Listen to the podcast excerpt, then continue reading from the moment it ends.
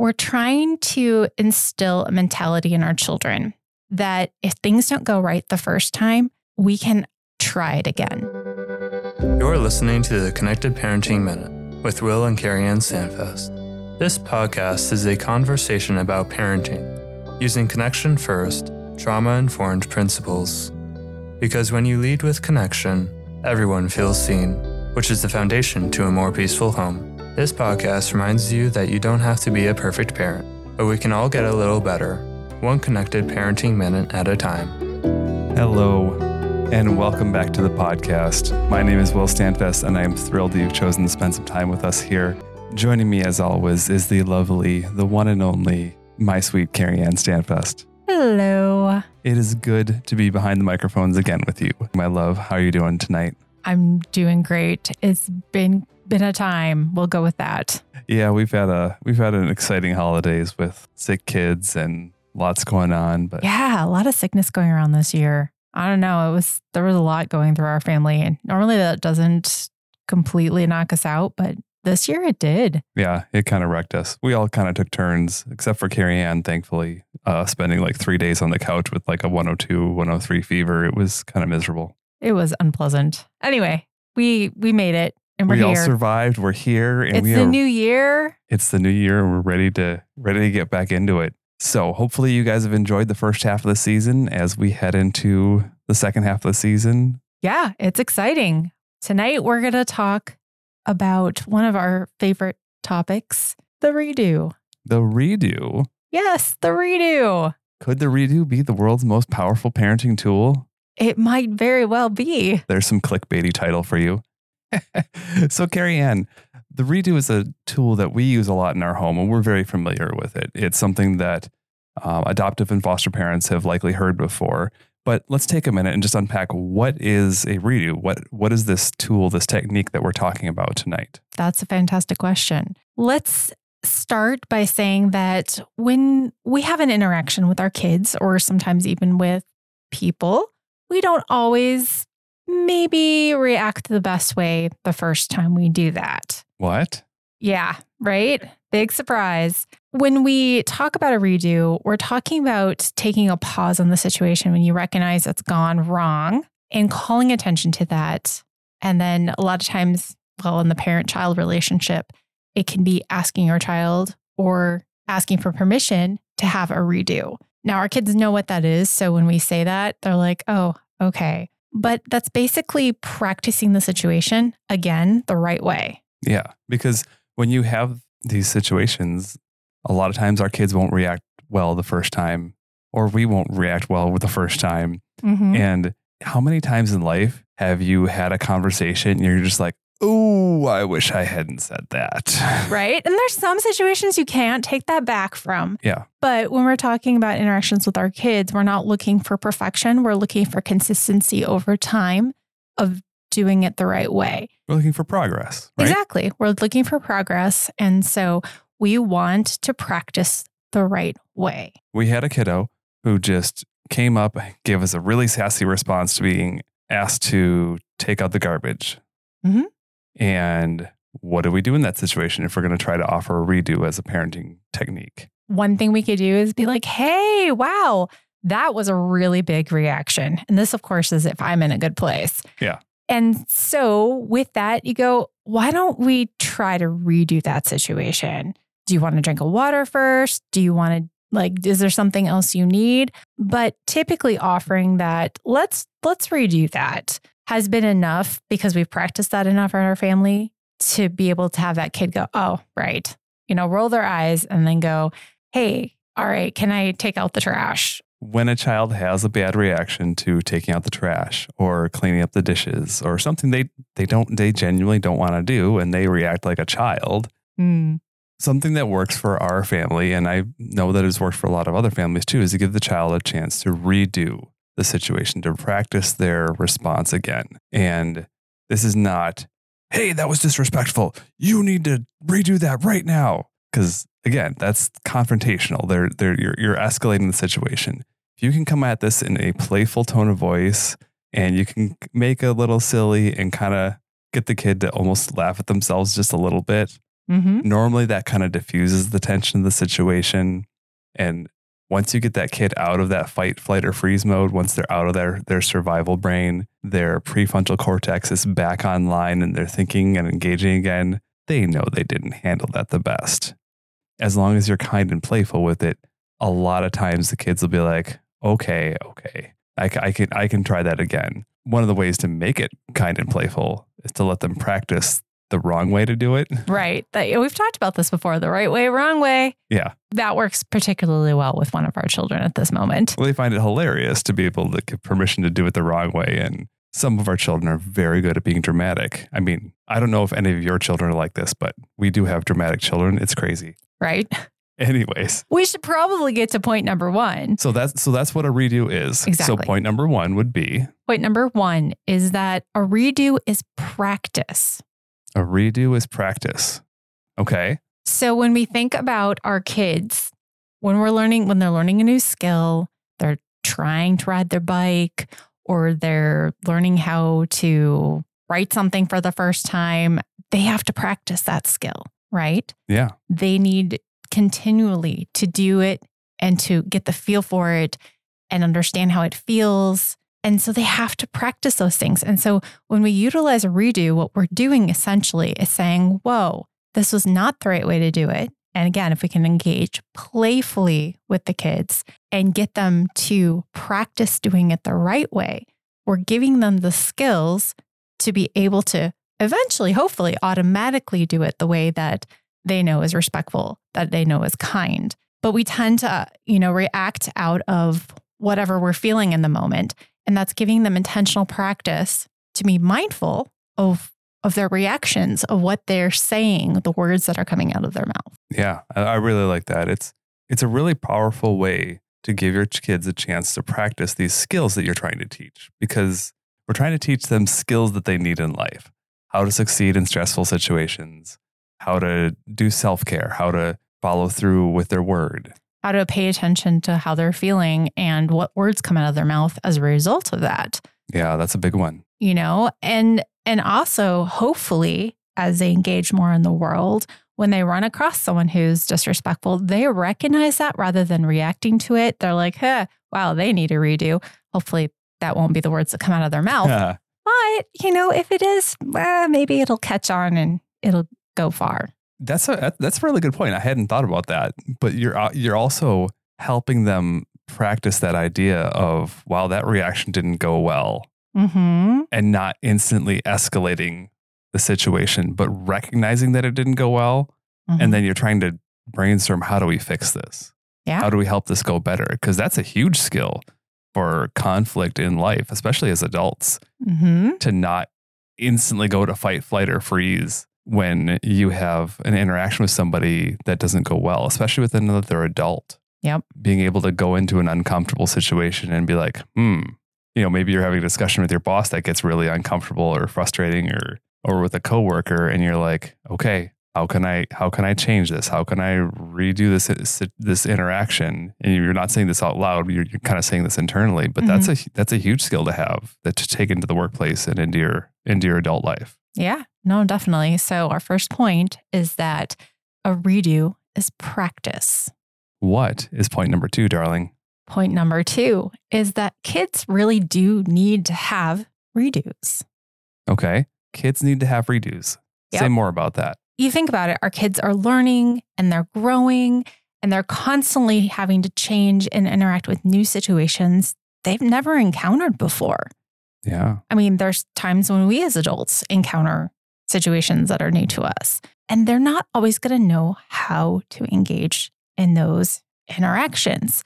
And so when they engage in those interactions and they do it poorly because they're going to, hmm we are giving them the opportunity to redo that interaction in a healthy way. And we're coaching them through that. We're basically trying to instill a mentality that if you don't get it right the first time, try again. mm. don't miss that. That's big right there. That is big. I, I mean, it's resiliency. Isn't that the word? I was, I was thinking about that. We're trying to instill a mentality in our children that if things don't go right the first time, we can try it again. Yeah. We don't just give up. We don't just throw a fit. We don't start a fight. hmm Because things aren't going the way that we anticipated or wanted them to. Yeah. We get to retry it. And I think that's really, really important. I mean, especially with littles, as they're, you know, engaging in the world around them and they're trying new things. But then, too, as our kids are getting older and they're fighting more of that, well, who should I be? How should I engage in the world? How can I react in this situation? When we give them the opportunity to go ahead and try something again if it didn't go didn't go well i think that that is really important and i think that's something that i wish i'd learned earlier on Oh, yeah, for sure. we just really need to stress that mentality that kids they really do need to have that opportunity to redo situations Right. And I think, too, a piece of that, what I'm hearing you say behind this is you want to create an environment where it feels safe to not be good at something instantly. ooh yeah You know, you're, you're telling your kid, it's okay that you're not good at this yet. mm-hmm. I know that you can practice and get better. mm-hmm. And, and how, how powerful is that of a soundtrack or a mindset to give your kid is that I'm not good at this yet, Mm-hmm. but I'm going to get good at it. Right. We talk a lot about kids that come from foster or adoptive situations, and they may have never experienced some of these concepts of an adult showing them, you know, the right way to engage in a situation or how to be respectful in a certain situation or how to, you know, respectfully disagree with someone. Yeah. And so when we model that for them, when we show them how to do that by going up, up, up, up, up, let's let's let's redo that situation. Like let's figure out how we could have done it better. And you give them more input. Say, you know what? There's a lot of ways we could have done that. What do you think are some of those ways? Oh yeah, that's uh, well that's great because the more they can be engaged in being like, well, I mean, I guess I could have done it like this. Mm-hmm. All of a sudden, you've got them.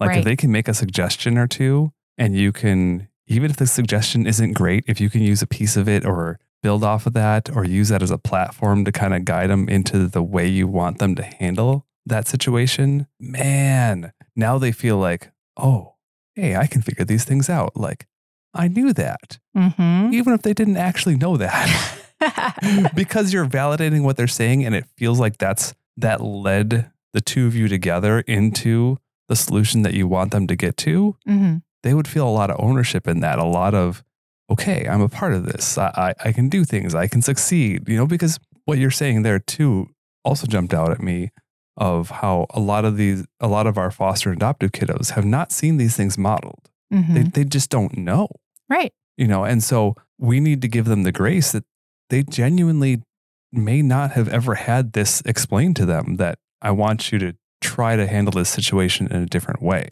Mm-hmm.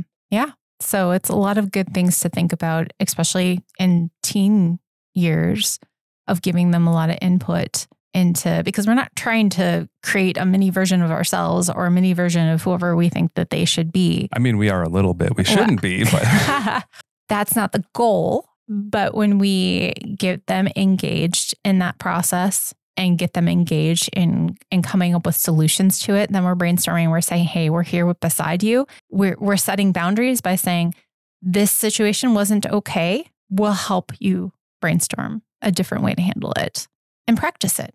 Yeah. Yeah that's really good. I love it. So point number three darling. Is give yourself the gift of redos. wait what? Give myself the gift of a redo? Yeah. what are you trying to say here? I'm saying there may be one or two times where we may not handle a situation the most perfect way that we perfectly could possibly handle it. And uh, maybe telling ourselves we can do, redo our situation or that situation might be a gift. it certainly can be because goodness sakes my children will testify to you how much i don't get it right on the first try but Yeah. There, there's a lot of that going on. But you know what? That's why there's grace. And that's why we, you know, we say over and over every episode, you don't have to be a perfect parent.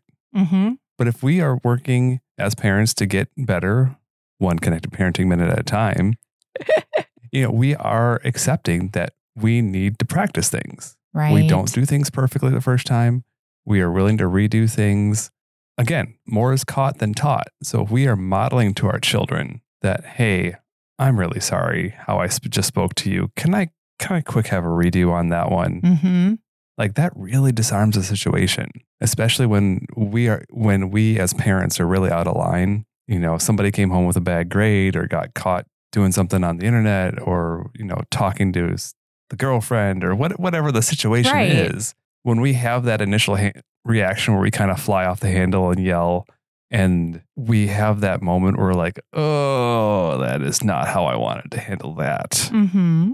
Having the humility and the maturity to be able to say, hey, buddy, I really handled that poorly. Can we back up and can I just redo that? Can we can we try that again? Mm-hmm. Like there's a lot of humility and a lot of vulnerability there that I think is modeling skills you want to see in your kid Mm-hmm. and is giving them the permission again to not be perfect the first time. Right. And I think that some of the most impactful moments to me as a child were when I saw my parents' humanity, Ooh, yeah. when I recognized that they weren't perfect, but they owned that. I think that was a bigger piece to it because, you know, you get to a certain age and you realize, yeah, your parents screw up. But when I would see them owning their mistakes, you know, in whatever way that they did it, and I, you know, I have a few certain situations that I can think of, but that made the biggest impact on me because it told me that I was important enough that they were going to address it and that they were going to own own the stuff that they had and either apologize to me or do something to make it right and that just made me feel so connected to them Oh, yeah. Yeah, that's really good. I've actually had both sides of that experience. You know, I can think of times where my parents apologized and it was really great. But I can also think of times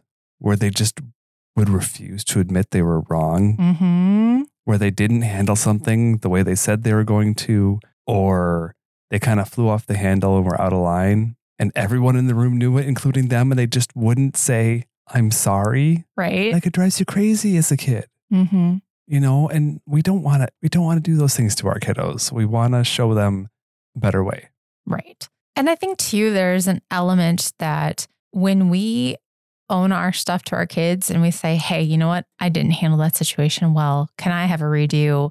You, you know, you get to practice the right way. And I have parentheses, you know, in the air when I say that. But we tend to start thinking eventually if we keep doing that, if maybe a certain situation keeps coming up or whatever whatever the case may be that helps us start thinking down the line of oh maybe i don't want to react like that we're practicing the way that we want to react even if it's after the fact you know i think we we hold ourselves to a really high standard and we want to get it right the first time especially when we start learning about this concept of connected parenting and all the things that come with it and it's overwhelming and then we screw up and then we're like i'm a failure i'll never get this right that's why we focus on little incremental things, right? yeah one step at a time Exactly. So I think that it's important to remember that when we're doing this and we're practicing, it's we may not see, you know, results right away, but that it's a long-term process. We're continually working towards doing it better. that's great i love it all right so i think that about gets us to time here tonight so let's recap the three points here really quick before we head out So point number 1 is a redo is practice. Remember, we practice what we want to get good at. yes that's good point number two kids need to have redos they need to practice the skills that we want them to get good at Yep. And point number three is give yourself the gift of a redo. because shockingly we as parents are not actually perfect Mm-hmm. despite what our children think I, I don't think that's right. All right. Well, that covers our podcast for today. We are so thankful that you took a few minutes out of your day to spend listening to us. I hope that these thoughts have blessed you and encouraged you. If you have a minute, please jump on Spotify or on Apple Podcasts and leave us a review. We'd love to get this podcast out there and share it with more people. And the easiest way that you can help us do that is by telling your friends and by leaving a review. So thank you for taking a minute of doing that. In the meantime, before we go, we want to remind you, you don't have to be a perfect parent. but we can all get a little bit better one connected parenting minute at a time. Thank you so much for listening to my mom and dad's podcast. It means a lot to me. Make sure to like and subscribe on the way out. For more parenting tips or to connect with us, check out the Connected Parenting Minute on YouTube, Instagram, and Facebook. Or you can send us an email using connectedparentingminute at gmail.com.